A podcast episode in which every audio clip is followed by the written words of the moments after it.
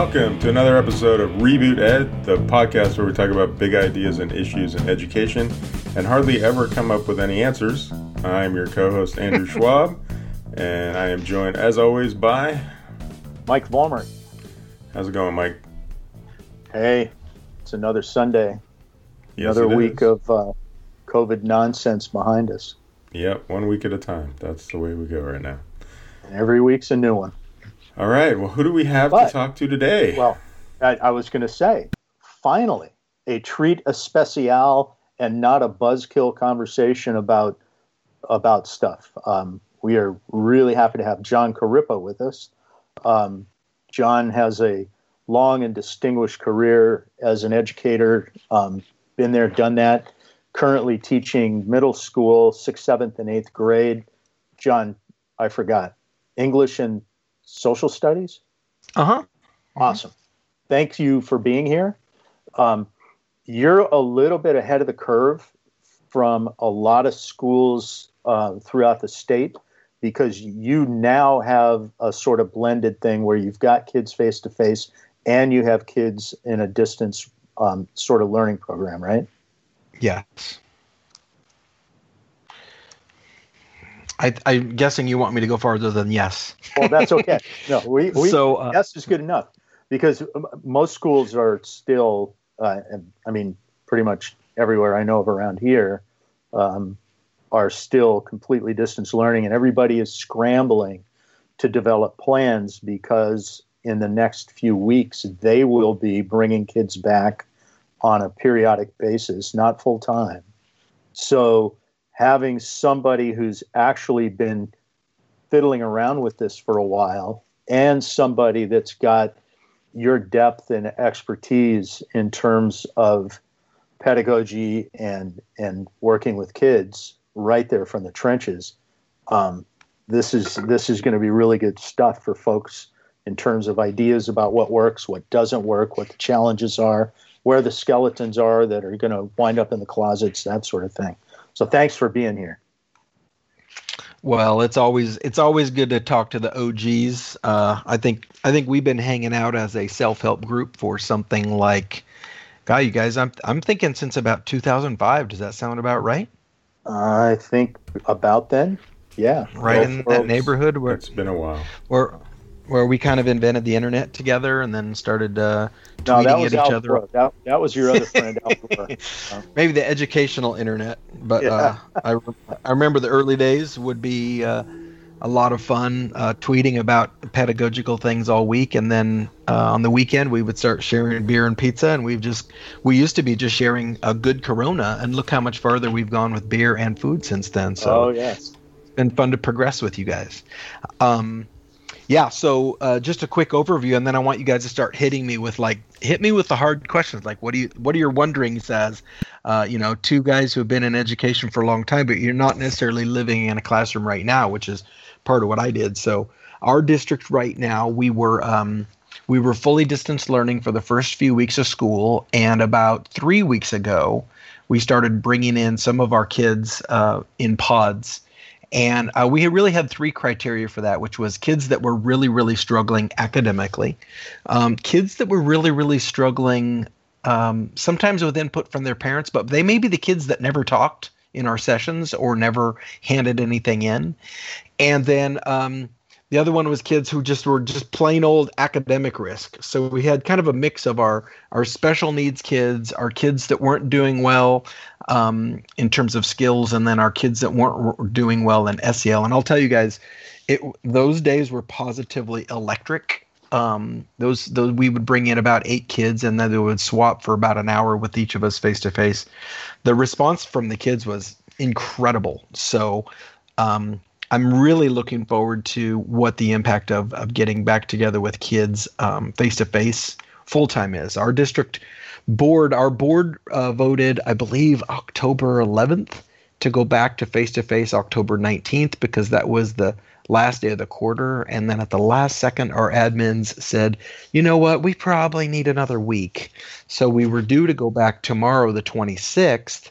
And then uh, you guys, I'm not making this up. Friday afternoon at like 2:15, we get an email from the big boss, and he's like, if you guys can believe this, uh, we're going to be shut down Monday and Tuesday because of no power. And we were like, oh my God, you have got to be kidding me. Oh, that's right. There, I I saw a thing on my Google News feed about PG&E shutting power off to like half the state because of wildfires. Yep. So yep. so that's that's where we ended up. So we're we're officially going back tomorrow, except we're officially going back Wednesday. Fingers crossed. We think. oh, so crazy.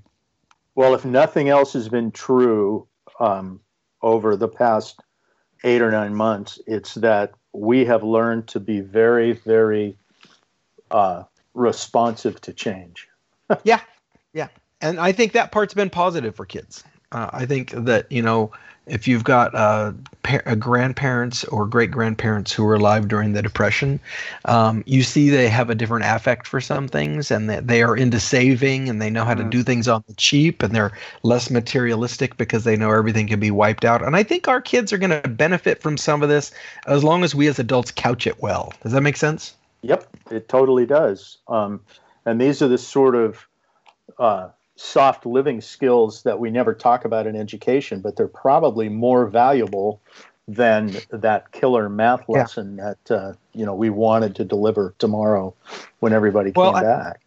And I might pull back from more valuable, but I might also say, Mike, that when you keep them in balance in terms of their relative import or importance, um, I, you know, my take would be that it's it's not it's not a negative, right? So yeah. it's it's it's kind of like it's kind of like um, I learned in my uh, social studies, I mean my philosophy class at Fresno City College that a, a, hurricane is neither good or bad. It's just a it's just a hurricane, right? Right.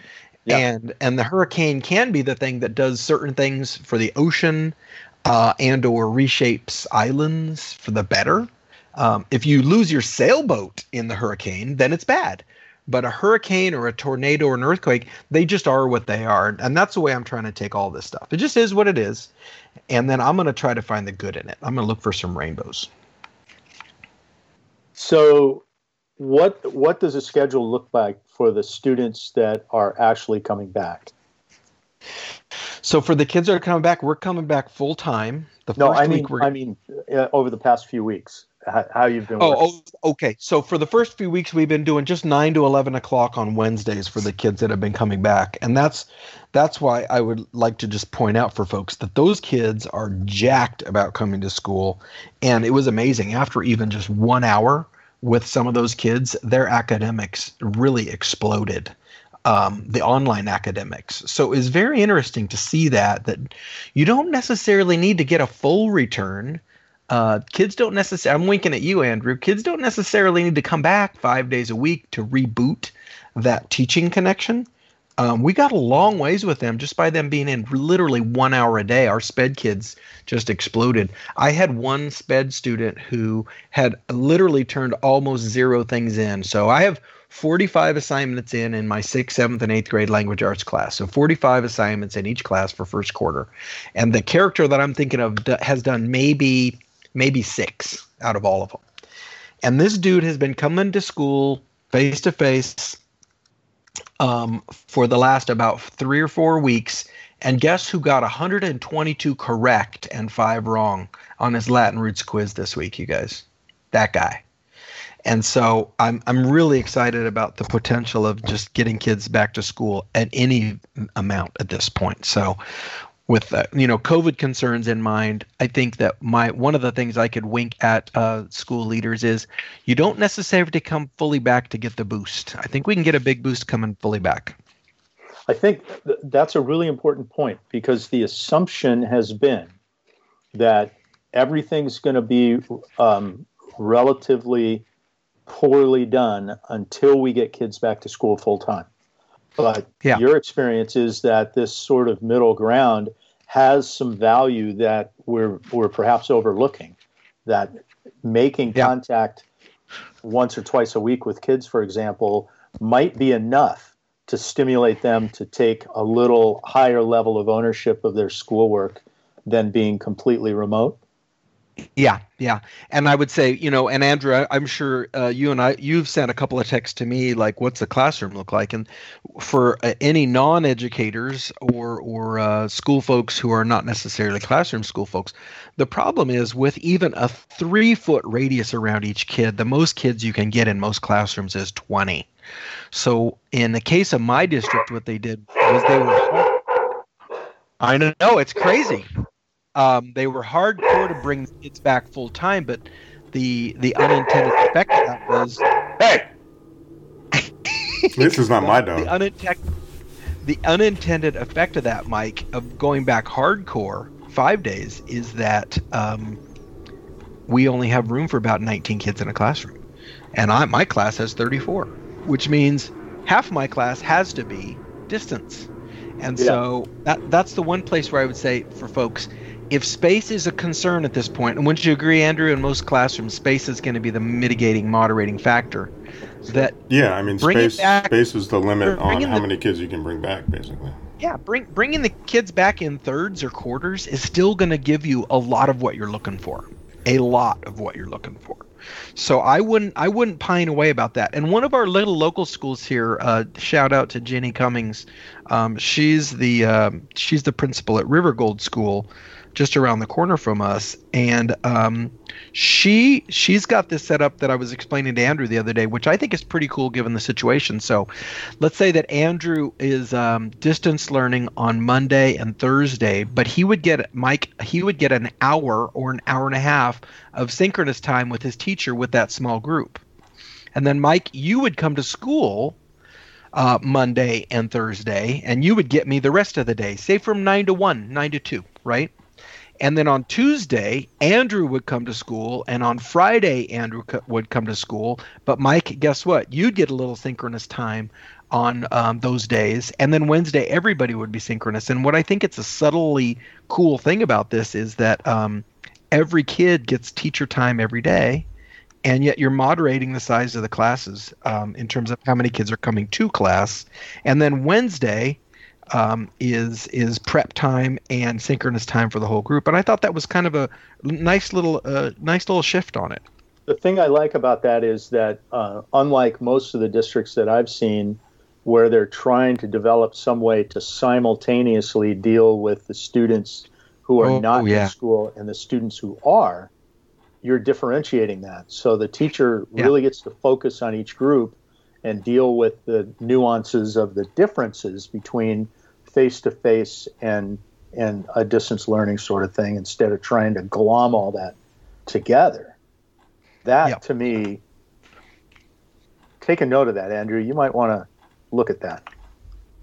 Oh no, that's that's one of the things that I've been looking at for when looking at different schedules, and that is, I think, one of the challenges when we're looking at bringing kids back is we basically have three groups like three different instructional models, right? So because we have a we have a group we know that's that's going to opt for distance learning only, right? So you know, 100% distance learning, and then in any hybrid model, which we need to to kind of make the space um, constraints work, we're going to have a group of kids who are in person and a group of kids who are at home, and and then they're going to kind of flip flop that, right?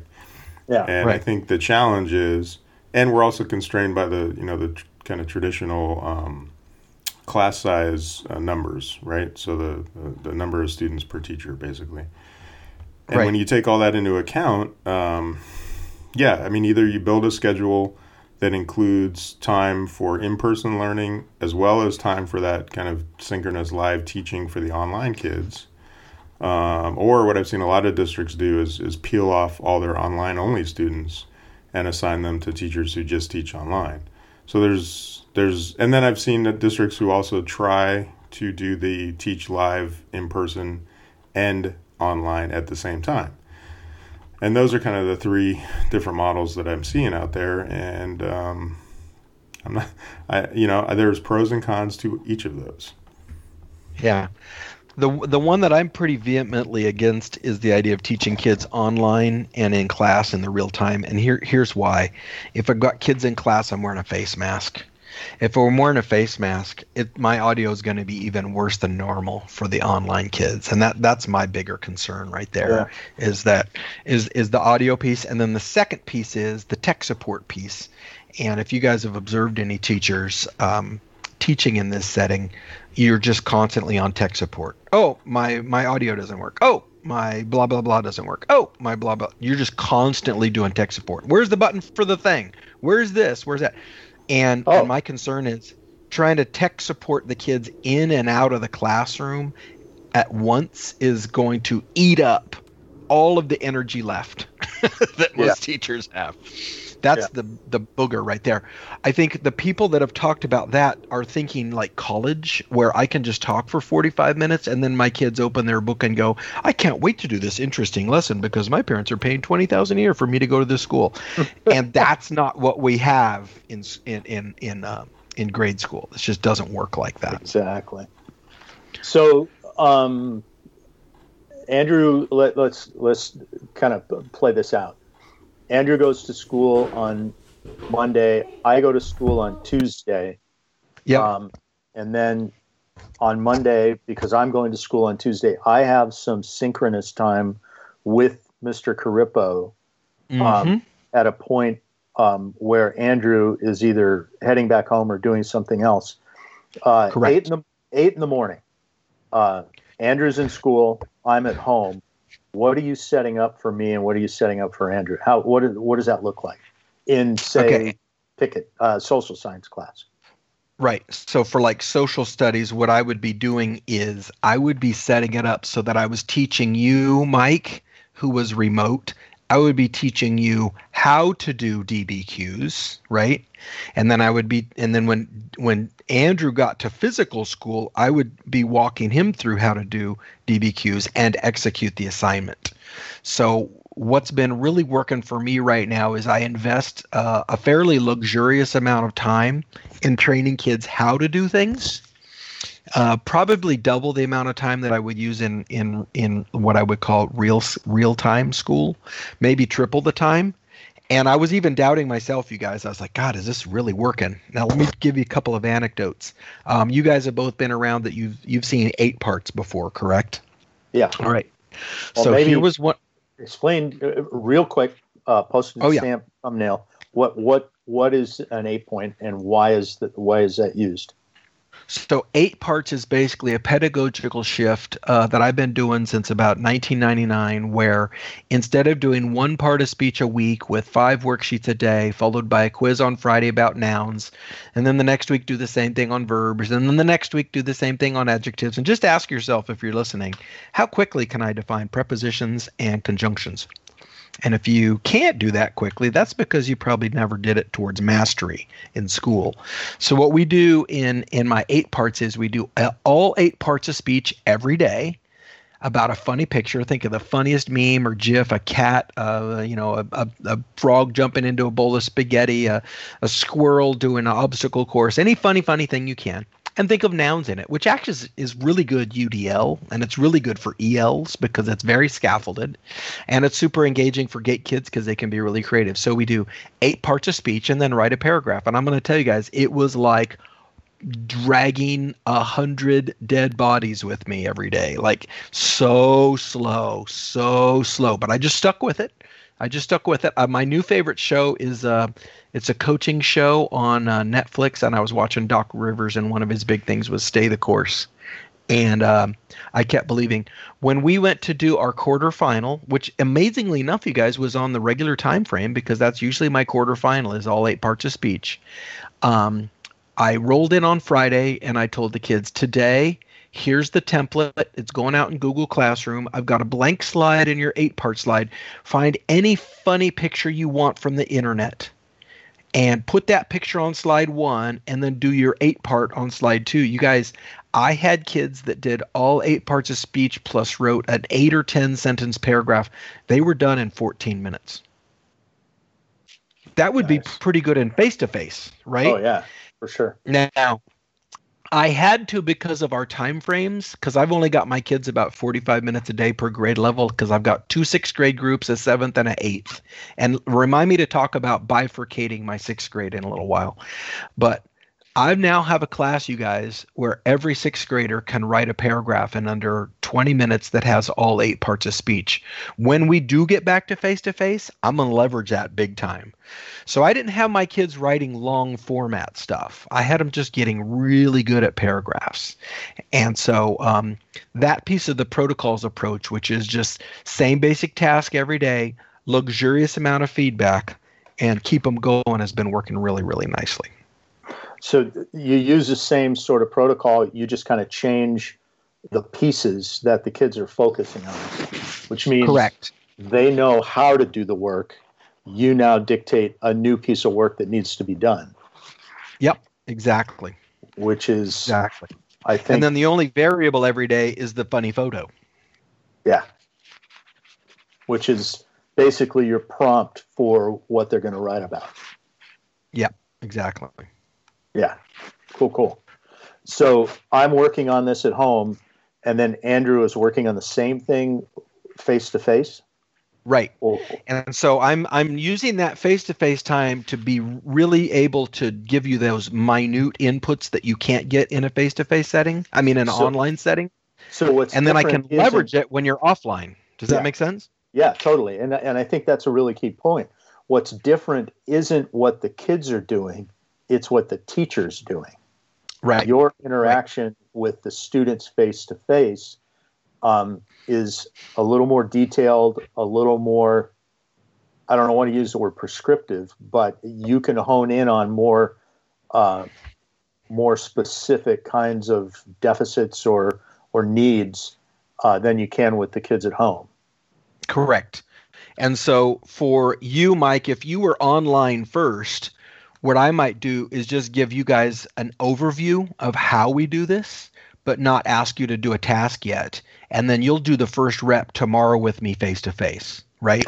Oh, okay. And Andrew shows up at school at 9:15 or 9:30. I've transitioned out of out of online mode.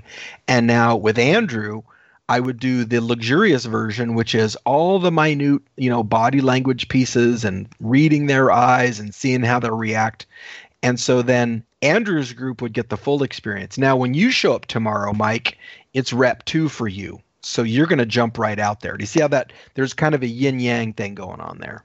I do. And I also see a, a, a component of that where, as a student, you're going to kind of set up the framework, and then it's my job to kind of struggle with this. Um, mm-hmm. Um, and I'm going to wind up maybe with some frustration maybe with mm-hmm. some questions, maybe with some things I didn't quite understand. And then when I get face to face and you can kind of say, no, that, not this. Oh, yep.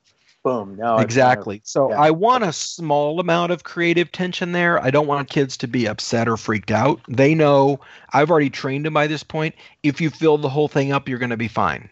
If it's blank, we're going to have a problem. But, but if you write, a- if you write what you think, I'm going to give you points. Yeah.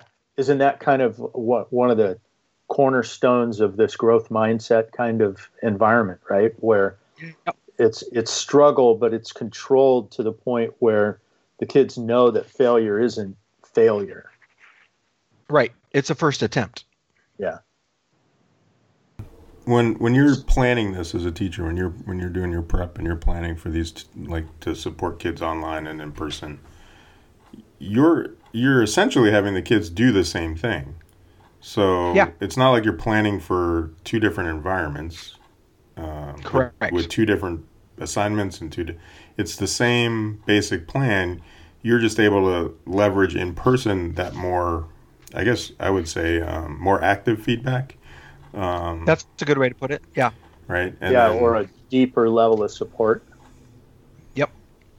And then remember the goal when I'm doing EduProtocols, the long run goal is always that they can do it without me.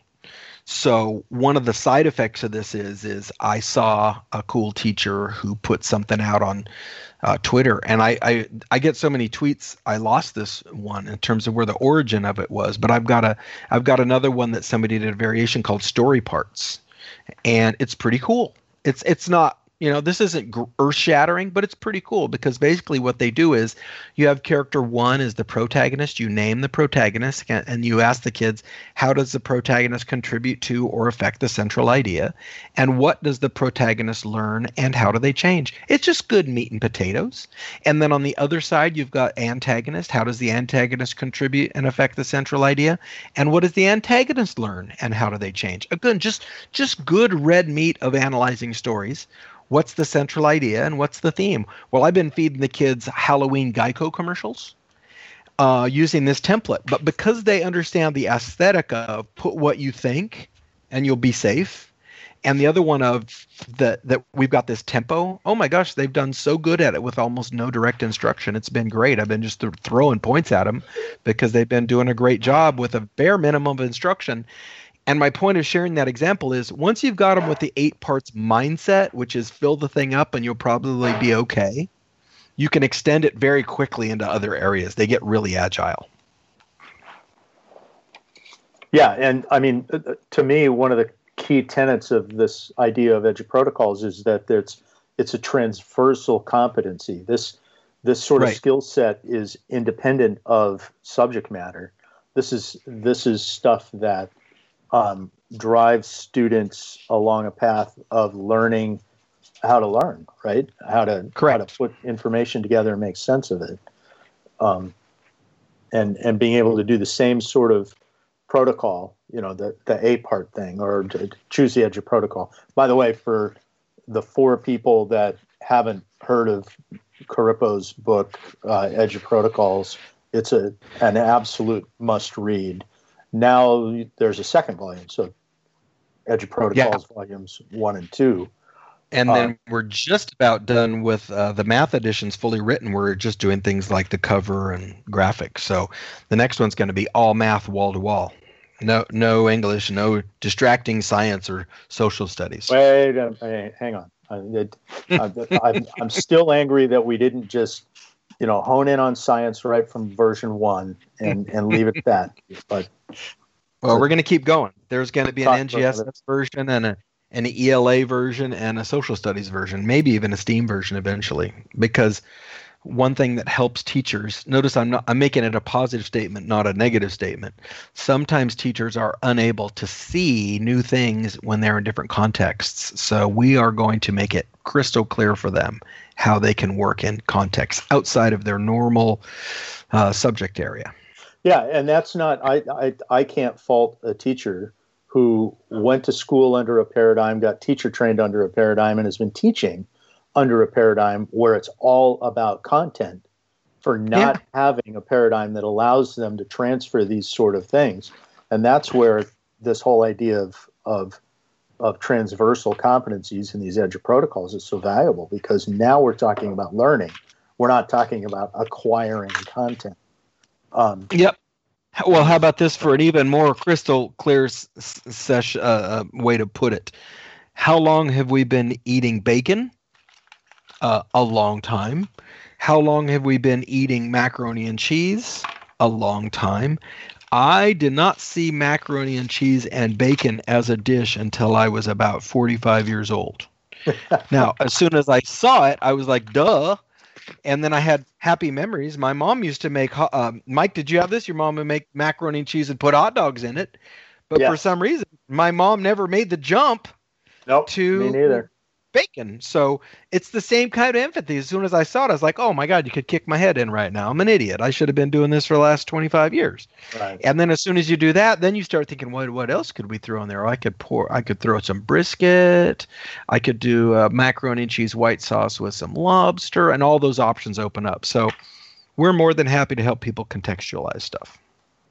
Uh, and once again, I birdwalked off topic, but let's get back to this what's happening on a day-to-day basis. Um, you mentioned bifurcating your your class. Oh yeah. Uh, and so again, this is red meat for you, Andrew. We we had 34 kids, and I will just put it this way: it was hard to love about a third of them. Uh, they were very challenging to love, and it wasn't their fault. Like they never talked, or they were constantly missing, or they were disengaged, or they were the, logging in five minutes late to quick day. I know, I know Mike's dog. It's it's annoying, and so um, our principal gives us a lot of latitude. Our our our uh, principal gives us a lot of latitude, and what we did was we split that group into a group of people that worked fast and people that worked slow. I want you to pay attention to how we split that, you guys, because I could very easily gone, well, let's go boy, girl, 50 50, uh, EL student 50 50. No, we didn't do that. We did kids that seemed to be a little discombobulated in one group for whatever reason, and kids that were quick um, actors and highly engaged in the other group. And I'm going to tell you guys, within three days, we had a dramatic difference. And the reason I'm pointing that out is when teachers start splitting the groups, uh, tell me I'm wrong, Andrew. They're going to do the normal thing, which is to quote balance their class. And balance the class means Andrew gets three gate kids and Mike gets three gate kids. And Andrew gets four resource and Mike gets four resource. And Andrew gets six ELs and Mike gets six ELs. But the problem is that if you're just replicating the random kinds of kids in your classes, you're not doing anybody any favors. So we actually did this, oh my gosh, 2004 back in Core School School. We did it two or three years in a row when we would have our card party at the end of the year. And I think all teachers know what a card party is, you know. Um, and we would balance our classes. Our number one question was how likely is this character to work independently? at home or at school? That was our number one question. Our number two question was how likely is this character to complete uh, group work effectively? And then we asked the other questions. Well, you know, it was very interesting because we each ended up with a balance, but we had three resource kids in my class who wouldn't do anything. We had three gate kids in my class who wouldn't do anything. We had three regular ed kids in my class who wouldn't do anything. And so I could coach them with a somewhat um, uh, homogenous feel and tempo because they all had a singular issue, which is they weren't used to doing work. And meanwhile, in my co teacher's class, she had three gate kids, three resource kids, and three ELs, and three middle of the road kids who were more than happy to write as many essays as we wanted. And we would flip them and it was powerful because by christmas you couldn't tell the difference between the two groups and i think there's something mm. to with group dynamics um, we literally did this. You guys will crack up at the audacity. We had like the third or fourth day we had some kids come up to us and go hey i'm in the dumb class and i'm not a dummy and i don't want to be in the dumb class. And we're like i don't have a dumb class. I don't even know what you're talking about. There's no dumb class. Well i don't want to be in this class. Okay. Well here's the deal. Um, if you can do your homework on time three weeks in a row and if you can get A's on your uh, Latin roots quizzes three weeks in a row, I can array. We can have a trade uh, with somebody who's not doing that in the other class, and we balance the classes based on who was likely to work and who was not likely to work. And so, the tone of each class was homogenous for me. The tempo, the intensity of the one class was do you guys want to learn latin roots? Oh my god yes we do. This is going to be great. Even if it's a resource kid or an el in the other class it was this. You've got four minutes. Hup hup. Let's go. Let's go. Let's go. And i was mushing them. So same content instructional delivery was different. And so when you guys split these classes, uh, Andrew, I would say keep an eye on that piece that the kids who are unlikely to work in a large class will still be unlikely to work in a small class that you split. Yeah, I think for those kids, there's a history of their engagement with school. Mm-hmm. Um, mm-hmm. And, and the intervention required isn't punishing them, it's finding out what that experience was like and then trying to short circuit it and get mm-hmm. them to mm-hmm. understand that hey you, you too can do this and it's not going to suck um, yeah exactly exactly and so we would actually have throwdowns between the two classes which would be much easier to do nowadays. I could give both classes a Quizizz number and we could do timed math against each other. We could do latin roots against each other for points class to class. We could have so much fun with that. Yeah. And and and again uh, mike i think you've probably seen things like this in the military where you've got a platoon that is uh, maybe the platoon where, where you put all the guys who need just some more focus and guess what if you do a good job of leading them sometimes that ends up being the best platoon but what doesn't work is just continually sprinkling people into the larger group with no particular parameter. Yeah, and in some ways, it's it's like coaching a football team or a basketball team. Um, you you've got you've got people who aren't as motivated to push themselves, Uh-huh. um, and then they complain that they don't get any playing time. Um, yeah. and and if all you do is is just lay it out there, um, you know, th- then they're gonna they're gonna find that norm. They're gonna stay there.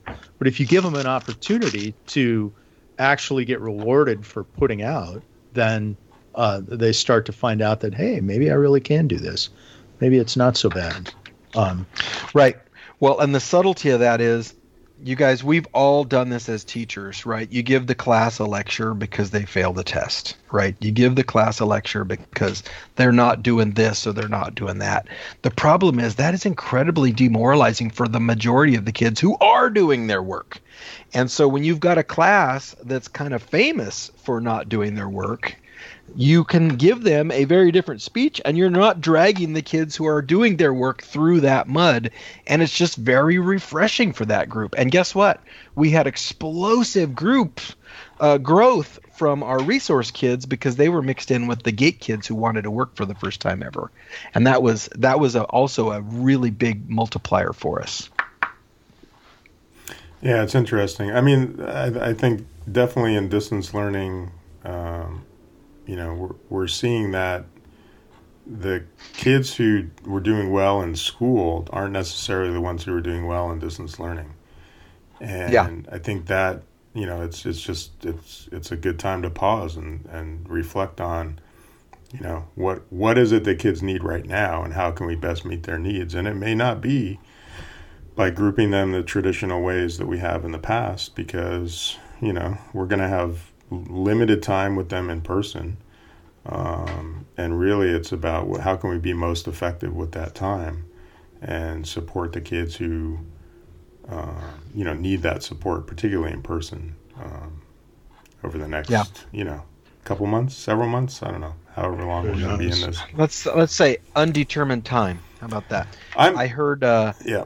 I don't know if you guys are a fan of Pastor Rick Warren, um, but David Culberhouse uh, was listening to his podcast, and he said, "Right now, nothing has changed that would cause us to want to go back to school, other than the fact that we're tired of this current situation. So, nothing has changed scientifically that would cause us to go back to school." I Um, find that really interesting. And Andrew, we we've talked about this. Um, the Yeah. very The only thing that's changed is our level of fatigue and acceptance. yeah, but the decision tree that was used to shut down schools, none of those parameters have changed. In fact, if you look at the numbers, we're um, Ticking we're back up. we're up ticking we're almost back to may status right now so Yeah. um that being the case uh we and and i i'm i'm just a cog in the wheel now right so i don't get to make those big decisions but i would say that um my role right now is to make this as good for kids as i can given my task that my bosses have issued me Well, and so Yeah. i'm going to focus my educational practice right now on Andrew, uh, pick pick. What's your best case scenario for us to return to school? What what is your what is your best? And, and I'm saying guess, straight up guess. as far as back to normal without the class restrictions, Yeah, full- restrictions Full time without distance. Well, I'm saying at the earliest, I would think it would be next uh, next fall, right? Start of school next year. Right. and see, So I my would point is, I would push it I'm- out even farther. it might even be farther. So my goal right now I is did say best guess. my my goal right now is to create the best time that is now that I can for Yes. kids. I'm not going to pine away for what we're missing and I'm not going to plan for what we're not doing. What I'm going to do is try to make sure I have optimal experiences for what we have now because that's the only thing I can control. Yeah, And I think that's an important message, that, and that's something that um, I, I know teachers everywhere struggle with. But a lot of the struggle is they're just trying to bide their time until they can get back to something that they feel like they have a little more control over. Um, Mhm. You know, and um, And, and I think that biding their time thing. Now we're talking Stockdale paradox, and I know you guys know what that is. yep, And so there's this pining away for, oh, you know, we can't do this because, and we can't do that because. But I like the, what's the old phrase that says, uh, today is the present and and it's it's the thing that you give yourself right don't don't look at the past don't look at the future because Yeah. today you'll today once and you got to enjoy today for what it is Yeah. So speaking about that, um, I'm really curious, Jon. So when you're coming back, you said Wednesday, uh, air quality willing, um, Mm. you're going to be coming back in person. What does that look like for you scheduling wise? And how many days are kids going to be back? And, and when are they going to be back? And and um, and then maybe how are you going to be? Do you have to Okay. shift anything that you're doing now to make that work?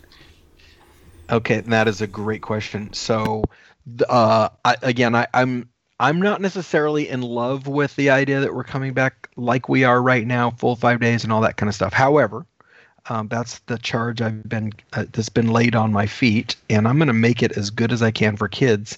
So, Andrew, to answer your question, oh wait, one just one more variable. I'm only going to keep 19 out of the 34. So the other 17 or so or 16 are going elsewhere. They'll have a different teacher at that point. So my short answer, Why Andrew is that? and Mike, What it- might, What what's driving well, that? because some of our parents don't want to go back first. So they've been given the option to go back five day, but we got a group of parents that does not want to go back five day, which means they're going to be in distance learning five days. with a different teacher, not with you. With a whole new teacher, yes, potentially a long term sub. So that to me creates another potential for a schism with the kids, right? Um, so given that I'm only going to have 19 kids, and I basically, it's almost like Andrew using a military uh, background because I know you and Michael get this. It's almost like I had a unit with 35 guys, and something happened. It could have been a plane crash or a battle that ended wrong, or my, my guys got stolen and given to another group. But I've essentially got a, I've got a reboot when we come back. It's basically a reboot because the group dynamic's going to change and who's there is going to change, right? All those things are going to happen. So I'm basically going to do, and this might be a world record for me, I'm going to do my third smart start of the year on Monday. Uh, the difference will, or Wednesday, the big difference will be that this smart start will be um, uh, far more advanced because we've already smart started twice and they have a lot of capacity. But I'm going to give those kids the opportunity to reform the ranks with who is there. Does that make sense?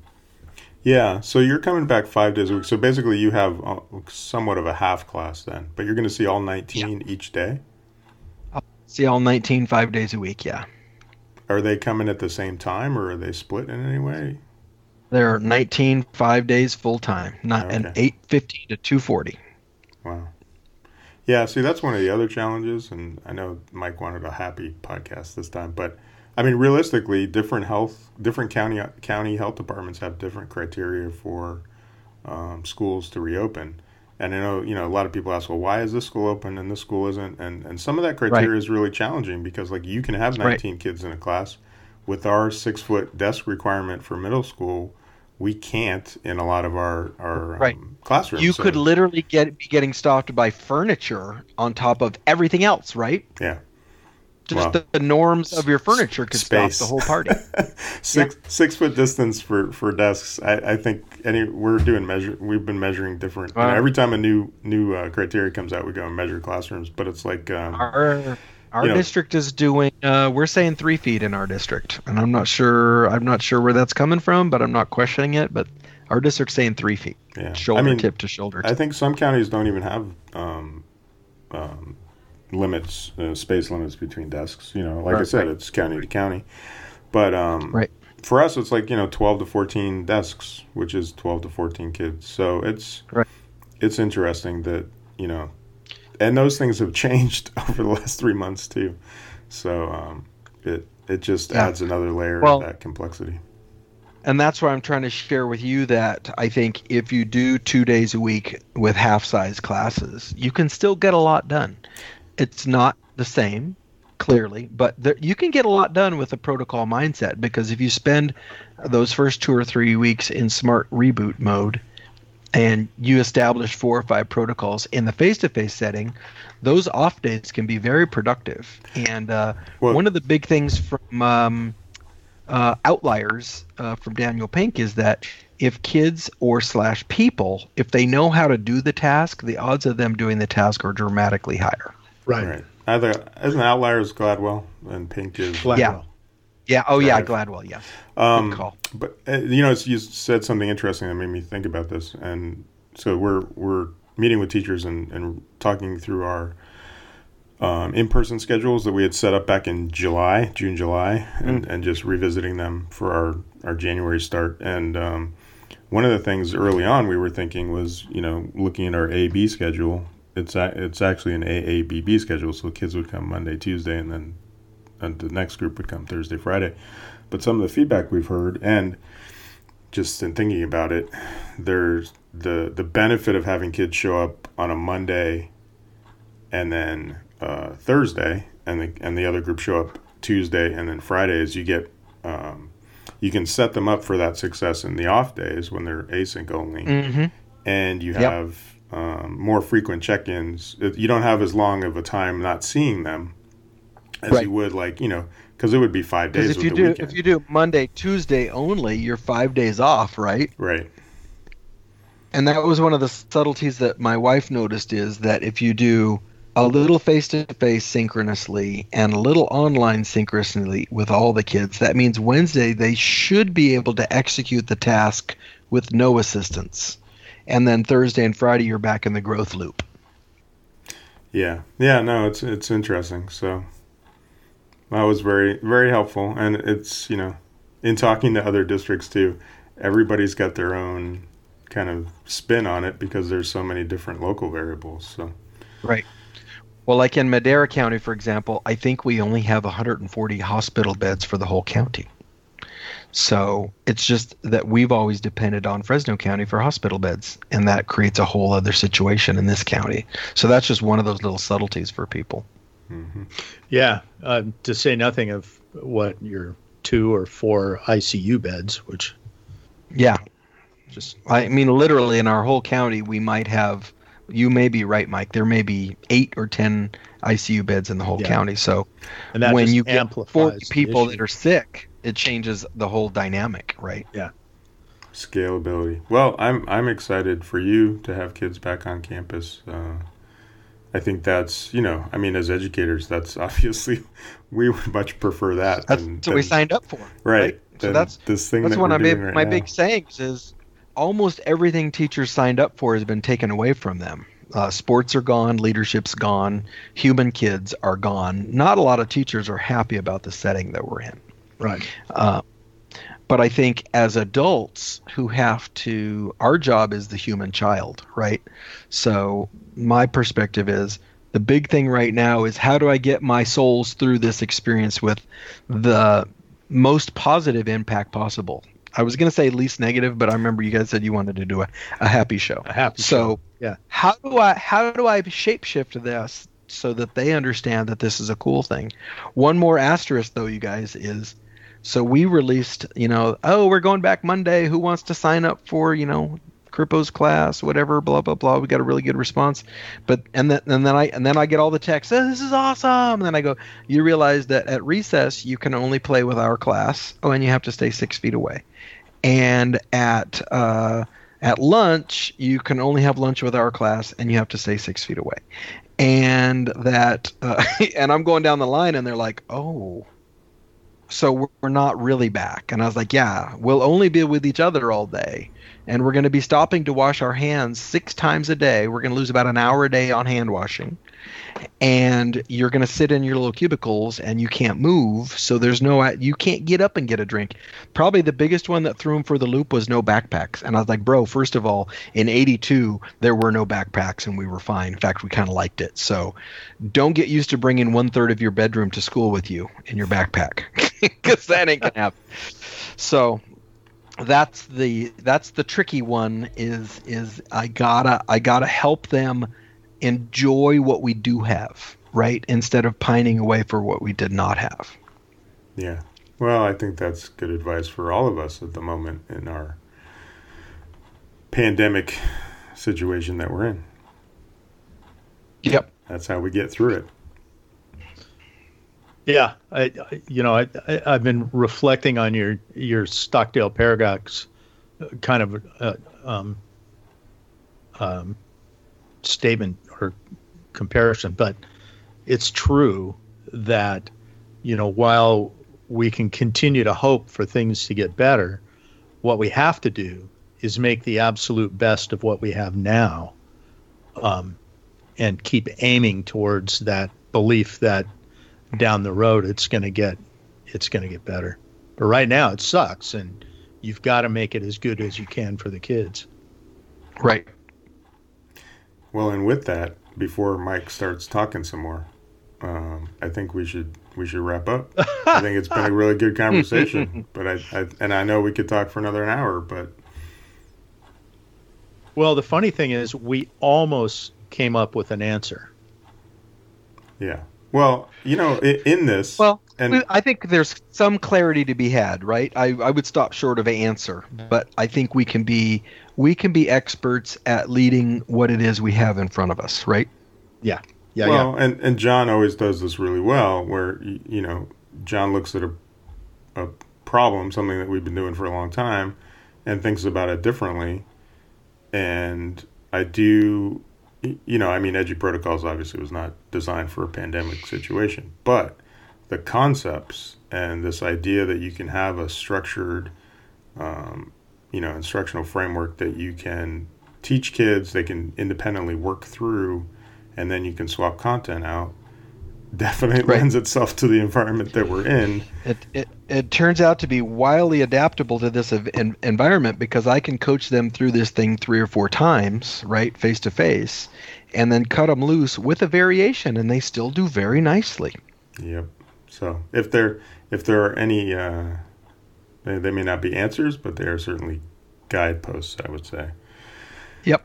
All right. Well, thanks, Jon, for coming on. It's uh, always great having you on the podcast. And Mike, I think this is our second week in a row again. We were off for a little bit, but maybe we're back in the groove now. So, with that, Jon, uh, where can we find out more about EduProtocols? There must be a website somewhere. Well, amazingly enough, eduprotocols.com. And uh, I know that you built me a blog post one neat time when my tweets would auto, but I did. I don't know if that's still running or not. Uh, you know, I don't know. I gotta go Um, look. It was on Blogger. I'll go have to look for it. Yeah. The the it's best thing we're doing still out there. the best thing we're doing right now though I think along those uh, lines uh, you guys is we're doing a little EduProtocols live show on Facebook and YouTube where we take a teacher who's really using protocols and we give about 15 minutes to give us a run through of why they're using it and why they like it. And uh, that's that's been getting really good views. So we're hoping to do one of those a week. Imagine 52 15 minute videos you can watch anytime about all these different protocols. And here's the key: how they're being used in real life. So we're really excited about that. And these cool. are just on Facebook, or they're also on your website. They're also on YouTube, and when we get up to about 10 or 15, we'll add them to the website as well. So, um, the Facebook page is called Teach Better Work Less because I don't know if you guys know this. You can't use you can't use unique proper nouns to make a Facebook page. So we couldn't have one called EduProtocols. So I called it Teach Better Work Less. Interesting. And we're up to a thousand followers, so clearly people can find it. Nice. And people can always follow you at jcorippo on Twitter, Yep. which I think is how we ended up connecting at some point. And that was uh, our origin yes. Yes. Uh, and they can find Mike at Valmert805 on Twitter, and I am another Schwab on Twitter. And with that, uh, another episode is done, and we will catch you on the next one. Thanks, guys.